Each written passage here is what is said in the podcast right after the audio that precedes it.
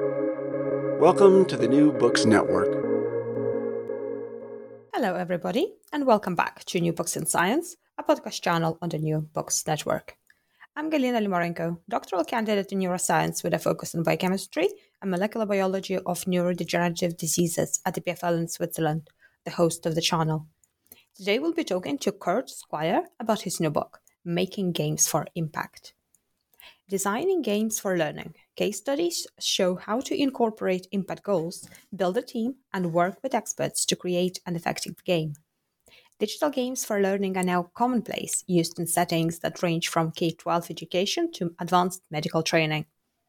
In this book, Squire examines, examines the ways that games make an impact on learning investigating how designers and developers incorporate authentic social impact goals, build a team, and work with experts in order to make games that are effective and marketable.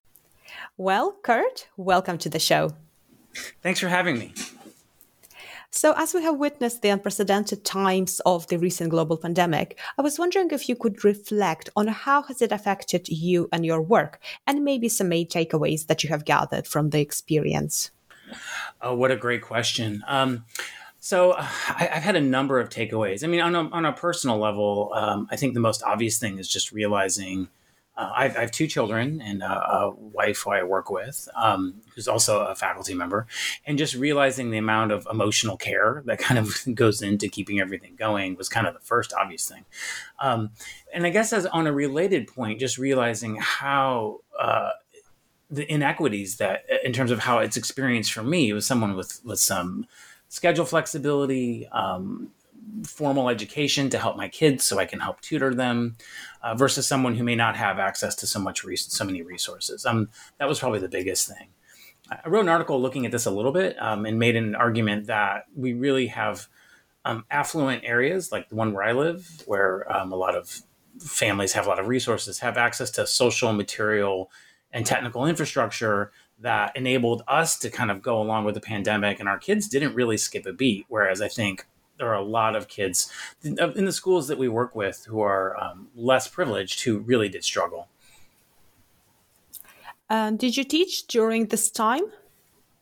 I did. I taught online. How did you find it adapting? Um, um, it was, uh, I found it to be kind of painful. I mean, to be honest, um, you know, I felt like, uh, so I teach a lot of game, I taught game design courses and I felt like there was a lot of sort of just speaking out into the ether. Um, you know, I something I've noticed about education is that we do have a lot of technologies for real-time co-presence, things like games, that we mostly didn't use, at least in our institution. And from the stories I heard, you know, there weren't many examples of it. So it felt like we really, uh, although we had an opportunity to maybe throw out some of the content providing models, like you could imagine flipping classrooms and saying, let's uh, you know assign YouTube videos rather than lecturing. Um, and then organize activities and such. But like in my class, like most of them, we we kind of stayed with more of a content delivery model, which was which was kind of too bad, I think. So, can you tell us a little bit more about yourself? How did you get started?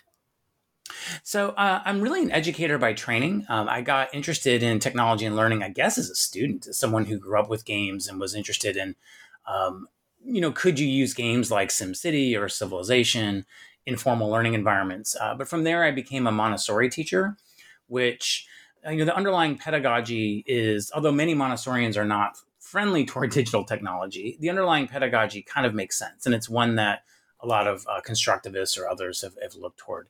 Um, so that's kind of how I got started. Um, from there, though, I, I, did a brief stint as a games journalism uh, journalist because I got really interested in what was happening with games culture, um, what kinds of new technologies, particularly around things like you know games like EverQuest and Ultima Online. Um, uh, just the, the idea that we were seeing in popular culture the ability to create living societies that have their own cultures and like distinct languages and such um, economies was really interesting to me. Um, so that's kind of how I got started. Um, from there, then I um, moved from journalism back more toward education and started designing games for learning. And really, about five or 10 years, ran a game design shop where we uh, design games for learning for research purposes. We partnered with textbook publishers. We did a whole variety of activities trying to really understand how do you make games for learning that actually work. And along your way uh, in your career, what roles did your mentors play? Oh, my mentors? Um, oh, there uh, there were a ton. I mean, I think um, uh, you know early on there were uh, teachers actually, just as students, teachers who who inspired me to think about what education could or should be. Um, you know, people who were encouraging us to think, um, you know, to, everything from just to challenge to, to question things, um, challenge authority structures. There was a teacher um, who I taught with, uh, Janet Kretschmer was her name, who ran an independent school that was just fantastic. That um, kind of a small parent supported individualized learning kind of school. And what got, got, what very of the many things that interested me about that, just the idea that we kind of know how to do good progressive pedagogy. You know, there are schools all around the world that are already doing this. Um, Henry Jenkins was an important mentor. Uh, Sasha Barab, my advisor, um, in terms of thinking about situated learning theory. I, I, I think um, uh, James, James Paul Gee. Um, so I've had a number of mentors. I'm, I do believe very strongly in the importance of mentorship and um, studying with people who kind of give you frameworks to think with, and then from there, you know, as you kind of uh, absorb some of the ways that they think about the world, uh, moving on and um, you know having them become kind of a part of you. And what would you say to our younger listeners and maybe early career researchers? Um, I would say find people who you are really interested in, who, you know, when you read them, you think, oh, I'd love to have a conversation with this person. I'd like to uh, learn more. Um, and then figure out kind of what communities they're a part of, and then what communities that you might be a part of, um, and thinking about what roles and, and places you might play in such a place, like whether it be formal school structures or if it's um, you know going into a professional career. Uh, but i think really paying attention and noticing when you have that reaction that you find someone intriguing or inspiring and then and then um, setting things up so you can really go with them and, and, and you know and run with it. So your uh, latest book is making games for impact. Can you tell us how did you come to writing it yeah. Um, well, really, it was kind of came to be during sort of the tail end of running a, a relatively large uh, research center. Um, we were just finishing a project with Norton Textbook Publishing, where I think it was one of the first sort of partnerships like this, where we, uh, an academic research center, had built a game for college astronomy classes in partnership with the textbook company that um, was you know pretty well. Um, you never have the funding you want. It's still like you know essentially the price of a mini of an indie game, but you know it had enough backing. Excuse me to, to do a decent job, um, and and we had a publisher lined up, and so it was you know the opportunity to to make a real you know we we published a real sort of game right that's used in classes all around the world, and um, at the tail end of that, I was thinking about um, you know what I really learned, how you get there. Um, I just moved out here to California, and so I was thinking like, well, do I want to really rebuild the same infrastructure that we had in Wisconsin?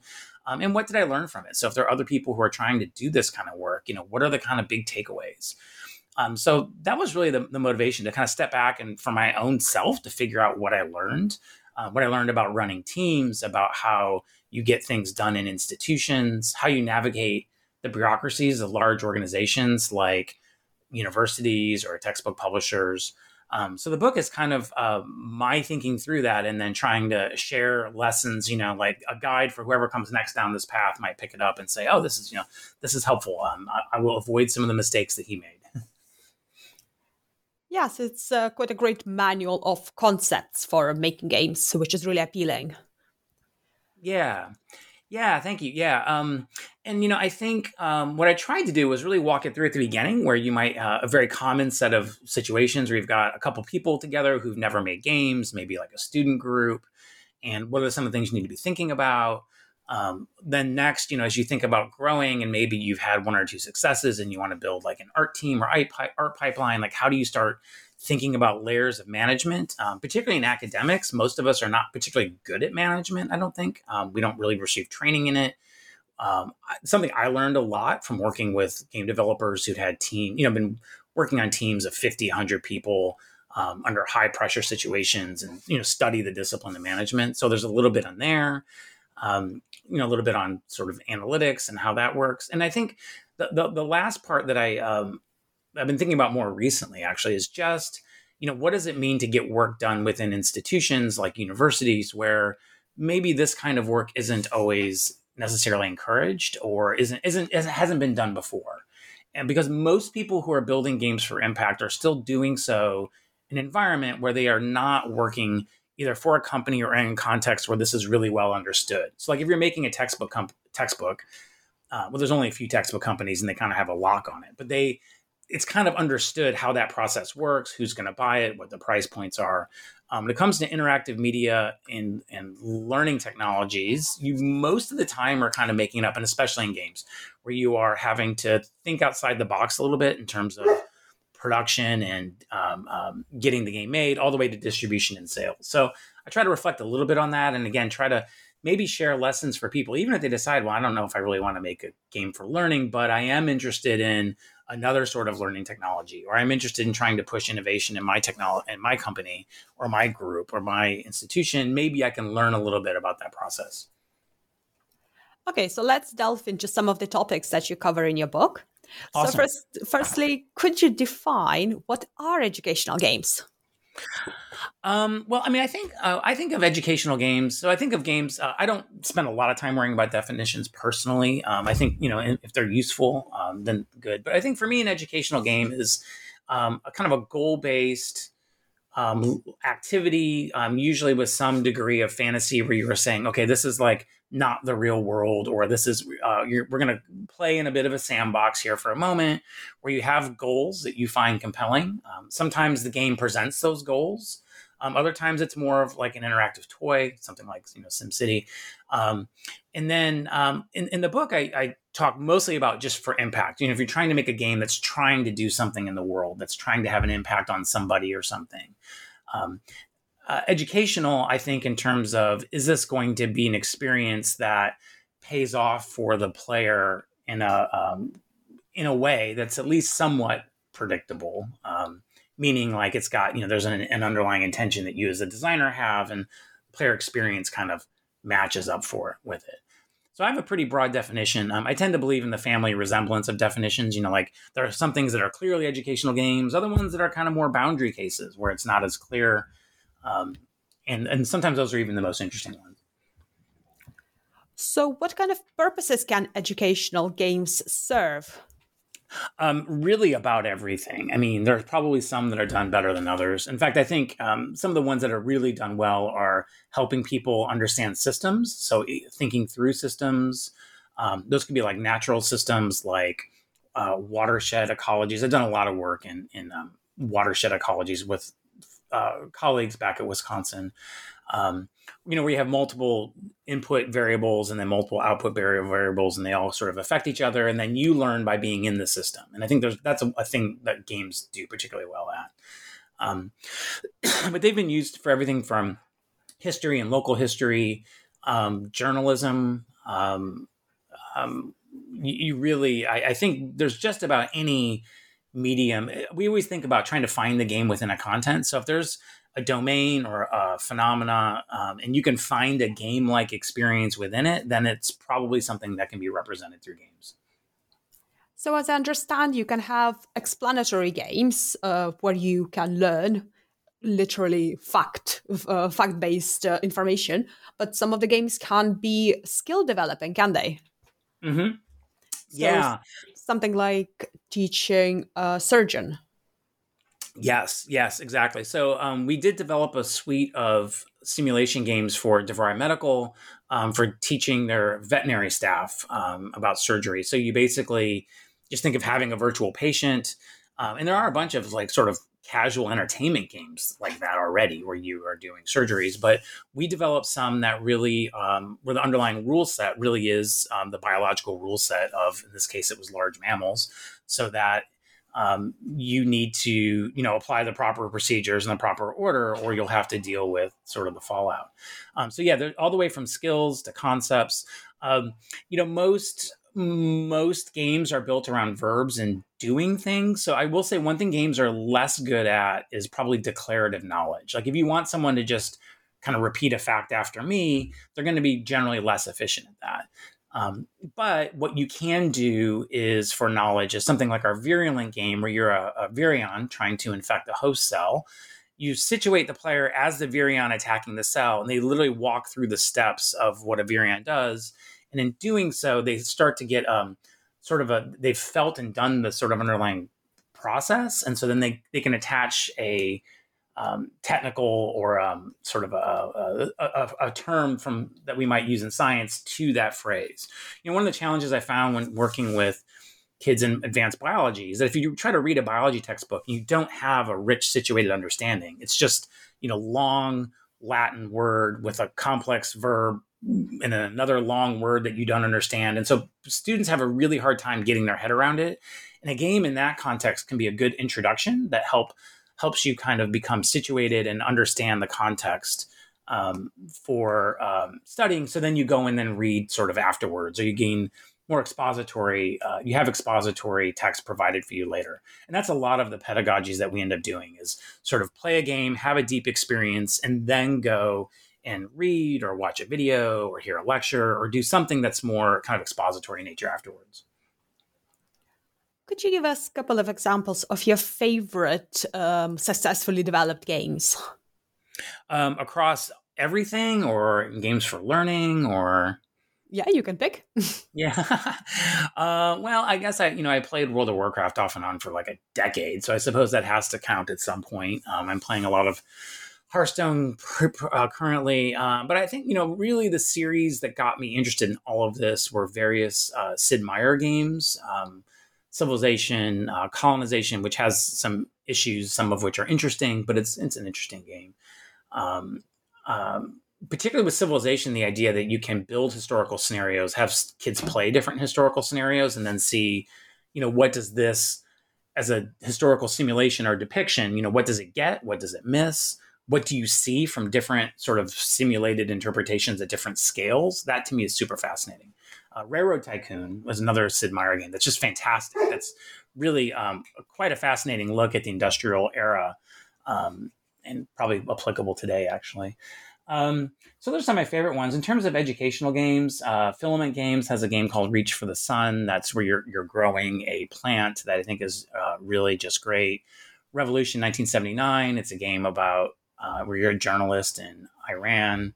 Um, in terms of our own work, At Play in the Cosmos. I mentioned it's an astronomy game that I, you know, I feel pretty good about. We didn't get everything perfect, but I think it's, you know, I think it's a pretty good sort of test case as far as this is what a educational game kind of can and should be. Um, I can go on and on. Uh, the Deus Ex series was really big to me. Everything that Will Wright ever did. Um, I can go on. And uh, something like simulators, for example, space simulation or flight simulators, are also considered educational games? Well, um, they can be. Um, you know, um, they can be. Um, so what's interesting about that is that you know game developers are really good at faking systems, so and making them look and feel kind of real. So um, you saw a lot of this like 10 or 15 years ago when the American military would pay a lot of money for a very, very uh, high, they call them high fidelity simulations, where like if you play you know, if you play flight simulator, you'll be able to fly a plane, right? Those are called high fidelity simulations. And what game developers do very smartly is they figure out, well, where are the areas that you have to get everything right, and then kind of where where can you cheat on things. And um, you know, a lot of the game ones really do end up cutting corners to the point where, yes, they might be uh, they might be helpful for certain purposes, but you really want to make sure that they are like teaching the right things and not accidentally teaching misconceptions. As a good example, we made um, a prototype of a simulator. Thankfully, we never sort of pushed it out, but it was an um, emergency responder simulator for firefighters and um, it was basically what would happen if there was uh, an incident in a public shopping area. And when we set up the simulation, it was mostly working, but um, you kind of learned through the game that the most effective thing was to sort of split up and and and and try to cover as much ground as possible because you would essentially have the most success that way. Well, the number one rule in their field was is that you want to always have a buddy. So in case you fall down, someone can kind of get you up. But we had not programmed the underlying rule set so that um, we really captured that correctly. And and in that case, we said, you know, we really need to we either need to fix this so it's honoring the time, you know, time honored wisdom of this field. I guess if we think we want to try to, you know, we could put it out there and say, hey, maybe you're all doing it wrong, but I, I don't think they were probably doing it wrong. I think we got it wrong. Um, and I think similarly, you need to just be aware of uh, you know what is the underlying model and simulation that an entertainment game is built on like american truck simulator i was playing which is a fun truck driving simulator and it's not at all realistic um, mm. what they do do in games will get little details right so you as the player feel like oh this is really realistic like maybe the truck simulator like the dashboard looks well right and the steering wheel looks right and you see a couple of key icons on the roads like the hollywood sign in california so that looks right but then there's a whole bunch of other stuff that is not at all correct. And so you figuring out what you're getting right versus where you're cutting corners is really important. And that's to, to a large degree where I think something can be considered educational. So it's like educational to whom and for what purpose. Um, most anything can be educational, maybe if it's applied in a certain way. Um, but that then also depends on the activities around it, the scaffolding, and all of the other things that go into making a good learning environment. And how do you know whether the game has reached its potential and is successful? It's a great question. Um, it's a lot like the field of kind of psychometrics or um, instructional design generally, where you think about it as just kind of a big research question like, what is the consequences of playing a particular game? Uh, one of the first things that we do are think aloud protocols. So we'll sit someone down and then see what they're doing while playing the game and ask them to think aloud so we can see what they're paying attention to on screen, um, what they're thinking about, uh, what what is going into their decision making. Now, think aloud protocols are not perfect. You don't get like a fully perfect screen, but it does, uh, sorry, insight stream of consciousness or insights into the person. But it does give you at least a hint of what they're thinking about or, you know, a clue. And so that's what we start with. And if we if we're seeing the kind of thinking that we want people to have in the domain, like okay, this is they're thinking about like, you know, like the virulent game. They're thinking about virions in the cell and they're reading the environment. And then from there, uh, so then, then we start to think, okay, we have something that's like an educational game. Um, from there, we then uh, develop a series of instruments that we um, tie to um, that we tie to uh, kind of more traditional sort of tests, um, but they don't have to be. I mean, they can be drawing pictures. Um, we have people illustrate diagrams, make concept maps, um, you know, they'll do some more multiple choice kind of stuff as well. And then the last one of the last things that we like to do is actually then start to correlate. Do, do people who do well in the game also do well on these outside measures? So does success in the game look also something like success outside of the class, outside of the uh, game environment? Um, and in validity terms, like in test making terms, you call that um, criterion related evidence for validity, which just means like, does doing well in the game predict how well you do on other things? Um, so you could think about it kind of that way. Like, does does the content of the game look a lot like it? Oh, we also do expert reviews as well, I should say. So we do have mm. we work very closely with graduate students and um, researchers in any of these domains. So they will sign off and say like, "Yep, I feel good about this game. This is something that I feel like represents either my own practice or my domain or my knowledge or expertise." Um, that, that's a, a, key step that we do as well. And that leads uh, to my next question, actually, about the user. So, what's the perspective of potential users, and what is the reception of uh, educational games?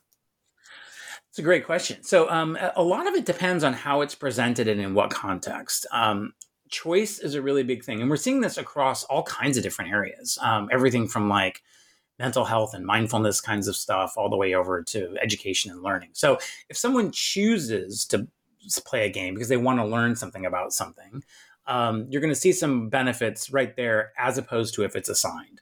So if it's assigned to them, you're going to see, um, you know, people are going to be a little bit less enthusiastic, and that's just across all sort of issues. But I think it's particularly important in games where, you know, no two people necessarily like the same game, or we, you know, we we don't always you know some people might like solitaire some people hate it some people like the sims some people hate it. So there's some real issues around that. Um, but having said that um, if you introduce things as a simulation there's some evidence that people will be a little more enthusiastic and they are pleasantly surprised if it feels like a game like oh this is actually much more like a game.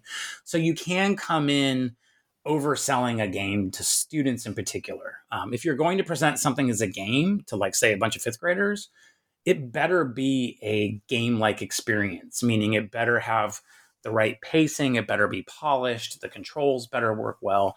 So there are many times in which um, I've had colleagues who kind of back off from using the label games and just call it like an interactive simulation, um, just because they don't want to get kids that excited. Um, um, but we've mostly approached ours as games, and we've mostly said, "Hey, we want to be held up to that criteria. Like, is this good? Does this hold up as a good game?" Um, from there, um, the kind of the last thing I'll say is that for most of our curricular models, it ends up being sort of play the game first. We, if we're starting a unit like on, say, lake science, the first thing we'll do is we have a, a short, like hour long game where kids role play as a as a youth who's uh, lives in a neighborhood and whose dog um, jumped in the lake and is about to get sick, and then kind of time stops and the game freezes and it says, you know, if, your dog uh, jumps in there, they might die because there's a blue algae outbreak. Um, you're going to stop time and figure out what caused it, what can be done about it, and can you clean up the lake? And that's kind of the, the backstory. So they play this game for about an hour where they go, they take samples, they interact with characters, they learn what the causes are, how it can be uh, remedied, what kinds of things you can do. Um, that's kind of like day one and two. Um, from there, they then, uh, and there is actually reading and homework they do in between gameplay sessions. But then the next phase, what they do is they um, do a case study where they either learn or they explore about another similar kind of lake, because not all lakes are the same. So they learn about a different one with a different set of issues. Um, then, then that usually lasts like a couple of days. The next phase we do is have them do inquiry based learning around their own watershed. So like, all right, let's look outside. What's the what's our watershed like? Where does our water come from? Where does the water runoff go? And then the last thing that they do is uh, some sort of study, or they make something embodying that. So they might make a game level where they take their their game, um, sorry, their neighborhood, and they represent that as a game. We had a game Econauts that was set up to do that. You could build levels. Um, they might just do it in pencil and paper. They might draw maps. Um, but that's kind of how we think about it. So rarely do we want to have people just play a game and say that's enough. Usually, what we want them to do is practice understandings across a variety of different uh, modalities. This is interesting. So you're saying that you have to think of game as integral part of, uh, of educational activity, for example, but not uh, as a game on its own. Absolutely. Yeah. In most of our activities, I'd say games are like 20% of what they do. Um, and then we design activities around it for the other stuff. Now, when games work well, something we're also seeing is they tend to raise interest in a domain. So when you play a game like Virulent, um, and one of my uh, former, actually, as an undergrad, uh, Stefan Slater, who's gone on to graduate school now, um, did a research study and had some evidence to show that it was most of the effect was actually from raising interest in the domain. So when you just look like on average and you give a bunch of kids a game about being a virus versus reading a book about it, one of the big effects is that they just care. It's like, oh, this is fascinating. Like I'm in this game. I'm a I'm a virus. I'm trying to attack a cell. They get interested and engaged. They want to learn more. So we found that, that outside of class, they would read more, be high, uh, show higher degrees of motivation. So a lot of what games can do is just really set up the context for doing future learning. Right. Um, colleague John Bransford talks about learning as uh, preparation for future learning is the best experiences set us up so we are ready and interested in going to learn more and i think that might be ultimately where the sweet spot is for games and what is the scope of implementation of educational games from which age for example can they be used Oh, they can be used, you know, as long as I would say really all ages, you know, as young as you want to go to as old as you want to go. I mean, there's a lot of work in like early preschool kid app games, you know, like um, um, oh, I can't remember the names of them offhand because um, my kids have gotten older.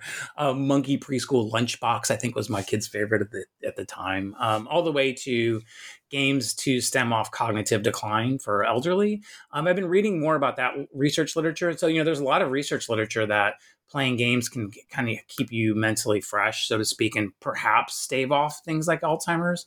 Although, um, more I read the research, my take on it right now is that those games work in so much that they are new and new learning experiences that any new learning experience is really good for you and games can be one of them so I, I, think we should avoid thinking that games are this magic silver bullet but they can be an activity that can can really uh, help for, like, say, the elderly, particularly if they are played as um, cooperatively or as a part of like a family unit or something like that. So there's a lot of research on everything from Pokemon Go to um, Tetris, which is a weird research on Tetris, all the way over to um, Bejeweled, um, looking at you know under what conditions can this help, and under many conditions, it really they really can help with um, the aging process. So you really you'll see it all. You can see games at every phase. And how easy or difficult is it to start including games in your curriculum? Um, uh, it's well, it's um, it, it, it can be very easy. Some of the most compelling examples I've seen are teachers literally saying, "Hey, if you if you like games and you've got a game that relates to this topic, I'm open to the idea of you swapping out an assignment." As an example, I had um, a fifth grader who built a uh, wrote a proposal to his teacher that for the Revolutionary War era, he wanted to build a modification to the Civilization game. He wanted to build a, a Revolutionary War mod. So he, he, wrote a pitch to his teacher, who looked at. I, I I never didn't get a chance to interview the teacher. I should have, but I can imagine teachers saying, "Why did this kid just come in with like you know two pages of like proposal text for me?" Mm-hmm. Um, and in that case, you know, you can imagine that just doing the research of trying to figure out, okay, well, you know, let's get out all the maps and where are we going to build it and who are the different, you know, doing a lot of reading and research to build the thing. Um, we've seen similar things in philosophy and humanities classes around like the Elder Scrolls series, um, the Assassin's Creed series, where people will analyze games and, and again swap out different writing assignments they already would have done around a game. Um, that's probably the easiest. Um, I would say one of the other uh, things you can do. I have a colleague here, Pat Seed, who's a historian at UC Irvine, who did um, a class on history through games where students would critique and analyze games for their historical accuracy. So that's another kind of uh, so she built a whole class around it but you could do assignments around that where you could say you know pick a game or uh, you know any medium spot piece of media if you if you're not ready to go full sort of games and you know critique it for its historical accuracy um, you know keeping in mind that no one book film game is inherently going to capture everything that ever happened in history. It's going to they're always going to have positionality. There's always going to be authorship and so on. So analyze this game or other piece of media for along those uh, you know by those criteria. So that's another sort of activity that people can do. Um, the next phase I think is something like I was saying like having people play a game as an introductory activity before a unit. Um, that's another sort of common way. So um, there are ways to get started more slowly, but it can be um, difficult uh, it can be difficult to really integrate it into a curriculum. As an example, you know, I don't, I didn't see many people during uh, COVID. My own kids, you know, were in school during COVID. I didn't see many teachers decide to use this opportunity to, you know, to ask kids to like download a game and install it and play it, even though it's a thing, you know, you could have done. Um, and I won't say easily, but you know, with some work. And I think it's because it really can be kind of scary as teachers are giving up some control. Um, so, um, so if you're a little hesitant, I understand, and I would think about starting maybe small and then bringing it in. Um, on the positive side, the teachers I know who do will say that you know they get a lot more engagement. Um, you, some of the behavioral issues with some of the more difficult kids, you know, go away because they're excited to be there and so on. And going back to the development part of mm-hmm. educational mm-hmm. games, where do you want to see games going in the future? Um, the biggest thing I would like to see is the next generation of kids who grew up playing Minecraft coming up with games that embody the kinds of principles that we see in Minecraft. So the idea that you are building things, you're making things, like imagine making electric circuits or um, designing uh, environmental. Like I would love to see something like designing um, a, a earth science game around climate change, where you are trying to design an approach that would help ameliorate, ameliorate the climate crisis. Um, um, that are then also collaborative and multiplayer. So I think it's going to come from a next generation. I mean, one reason that I did come to UCI and, and I'm teaching now in a full time game program is I think the next great ideas will come from kids who are game designers who think, oh, I, am going to build a game about that idea. That's an important idea, you know, as opposed to like necessarily teams of academics writing grants and doing all this rigmarole. Um, I think you might get a sort of a leaner startup creative idea that takes off. That's my hope, and that's kind of my thing. I, that's where I would place my money if I were betting. And now thinking of the bigger bigger picture. So in what way the educational games are shaped by our economic and social forces? Oh, well, that's a big one. Um, yeah. So, uh, I mean, I guess in all the ways. um, one of the biggest ones is that, you know, what gets built.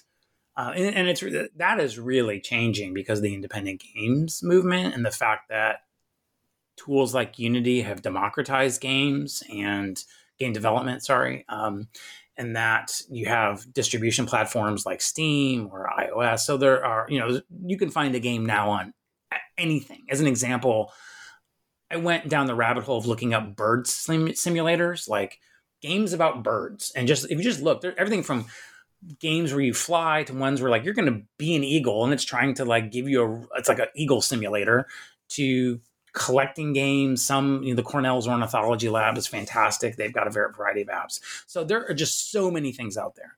Um, but having said that, the money tends to follow where the perception is of what people will play and what they will buy. So, you know, more games tend to get built that look like the games that exist because people think that's where the market is. Second, I mean, you have the different barriers to entry for really truly democratizing games in the sense that there are certain kinds of kids who feel empowered, who find the role models that we talked about, who are in game programs, who think, oh, games are for people like me and I should make them. And they tend to skew more heavily male.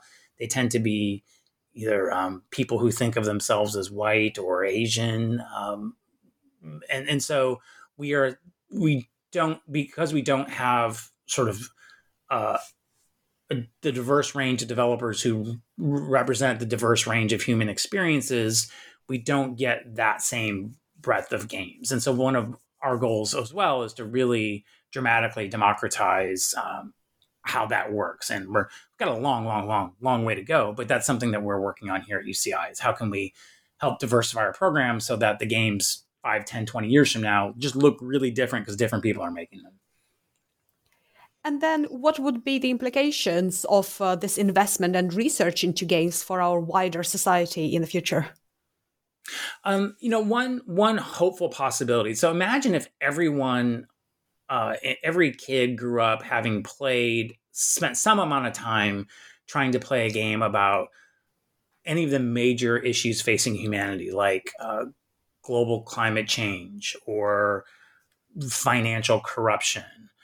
Um, or water shortages, or um, threats to democracy. Um, and so that everyone had played them and had a base level understanding so they kind of understood what was happening and then saw these as relevant issues and then understood like in terms of climate science understood things like um, thresholds or positive feedback loops or you know longer term implications of of um, um, of different variables so that um, we could have hopefully more literate conversations so that games in that way would occupy a similar space to documentary film. Um, you can imagine maybe a generation doesn't see the um, uh, Al Gore documentary about climate science, which I'm forgetting the name of, but has played a game where they understand, like, hey, you know, that we have many different than theories of that the the population has about what should be done, about how do we get there, you know, or about like a whole generation that has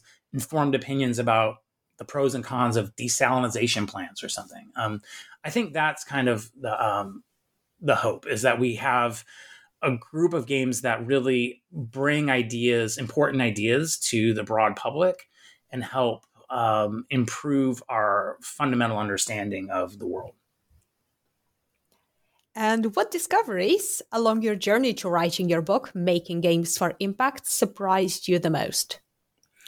Oh, that's a um, that's a great question. Um, what surprised me the most? Um, um, I'm having a hard time thinking of anything offhand. Um, uh, I, I well, I think one thing that maybe surprised me by the end was I went in thinking like I don't know if I know anything about this topic, and as weird as it is, and I still kind of feel that way. There's just so much to learn, but you realize that games as an activity are so requires so much multidisciplinary uh, input so that you know what the programmer knows who's building the underlying system like in our space game to make it so that's the kind of thing that really surprised me so like what the the work that the programmer does to make it look realistic uh, and feel realistic as a game even though you have such radically different scales you know trying to get mm. like a mm. planet and the moon on the screen at the same time and then dealing with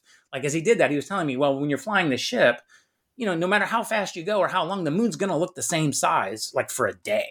like you're not making mm. any appreciable difference. So I need to find a way to stick things in the environment so you as a player know where you are. Um, and I was like, I had no idea you did that. Or similarly, like our, our person who developed our our heads up display, like the interface, um, had gotten out a copy, uh, had been watching the movie Iron Man because apparently when they um, uh, filmed Iron Man, the person who made you know the movie made the display, made a working display. So the thing that like um, Robert Downey Jr. looks at in that movie is a real like you really could use that to to fly the Iron Man suit around. And so he looked at that and said, "All right, well, what are the things you need?" And they started like trying to backwards map what are the different features we would need to put in a real spaceship that can go faster than the speed of light. Um, so everyone has these really interesting roles and does things where I don't really have any idea what they're doing. And so one thing maybe to be aware of is like if you think, well, I can't make a game, no one person really makes a game. Now there are a few exceptions like Minecraft and others, but those are exceptions that generally prove the rule that it requires a wide range of talent and skills, you know, from musicians to interface designers to psychologists to user testers to artists to programmers. So if you're interested in this, I guarantee there is a role for you because it requires all kinds of different skill sets and all kinds of different knowledge bases and interests and personality types.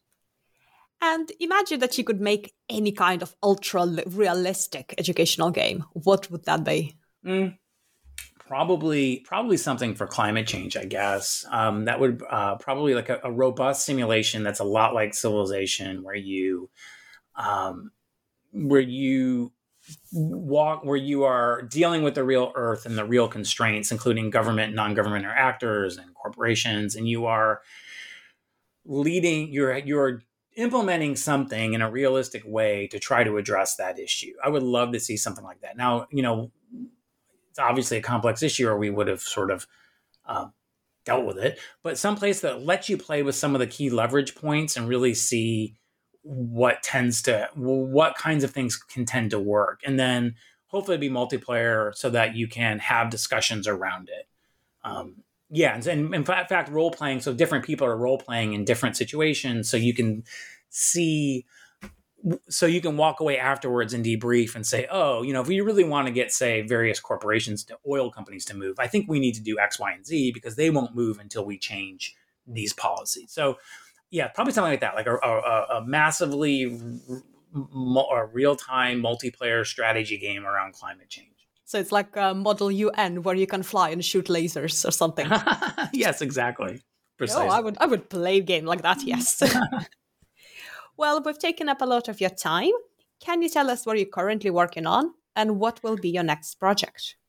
Yeah, so um, I am so currently faculty at UC Irvine. Um, I'm wrapping up a project um, around uh, mindfulness and meditation and um, breath counting apps for uh, youth. We're basically just about wrap that up. Um, I'm also working on a project um, trying to understand the uh, doing a uh, kind of a large scale review of uh, the cognitive effects of casual games. So you know, we have all this literature like, oh, games are good for you, but like, are they really, and in what context, and how do they work? Doing a review on that. Uh, I'm very interested in trying to work with. Um, I have a student who's working on technology training tools, including game design, for um, kids who really have not had access to tools such as this. So we're working in uh, the Boyle Heights neighborhood of Los Angeles. Uh, he's been running a summer program um, working with Homeboy Industries, which is a nonprofit for formerly uh, for youth who've been impacted by the justice system, um, some of whom were in gangs. And so, working with them to create technology tools that m- might involve games, they might not, depending on what they want to do. Um, that's kind of the next project we're trying to get off the ground. Where can our listeners find more information about your work and also your book? Uh, generally, Googling Kurt Squire is probably the best way. Um, GamesLearningSociety.net, we, we're in the process of relaunching, which is our center website. Um, needs a little polish, but yeah, those, those are probably the best ways. Well, thank you so much for joining me today and for this uh, stimulating discussion. Thank you, Galina.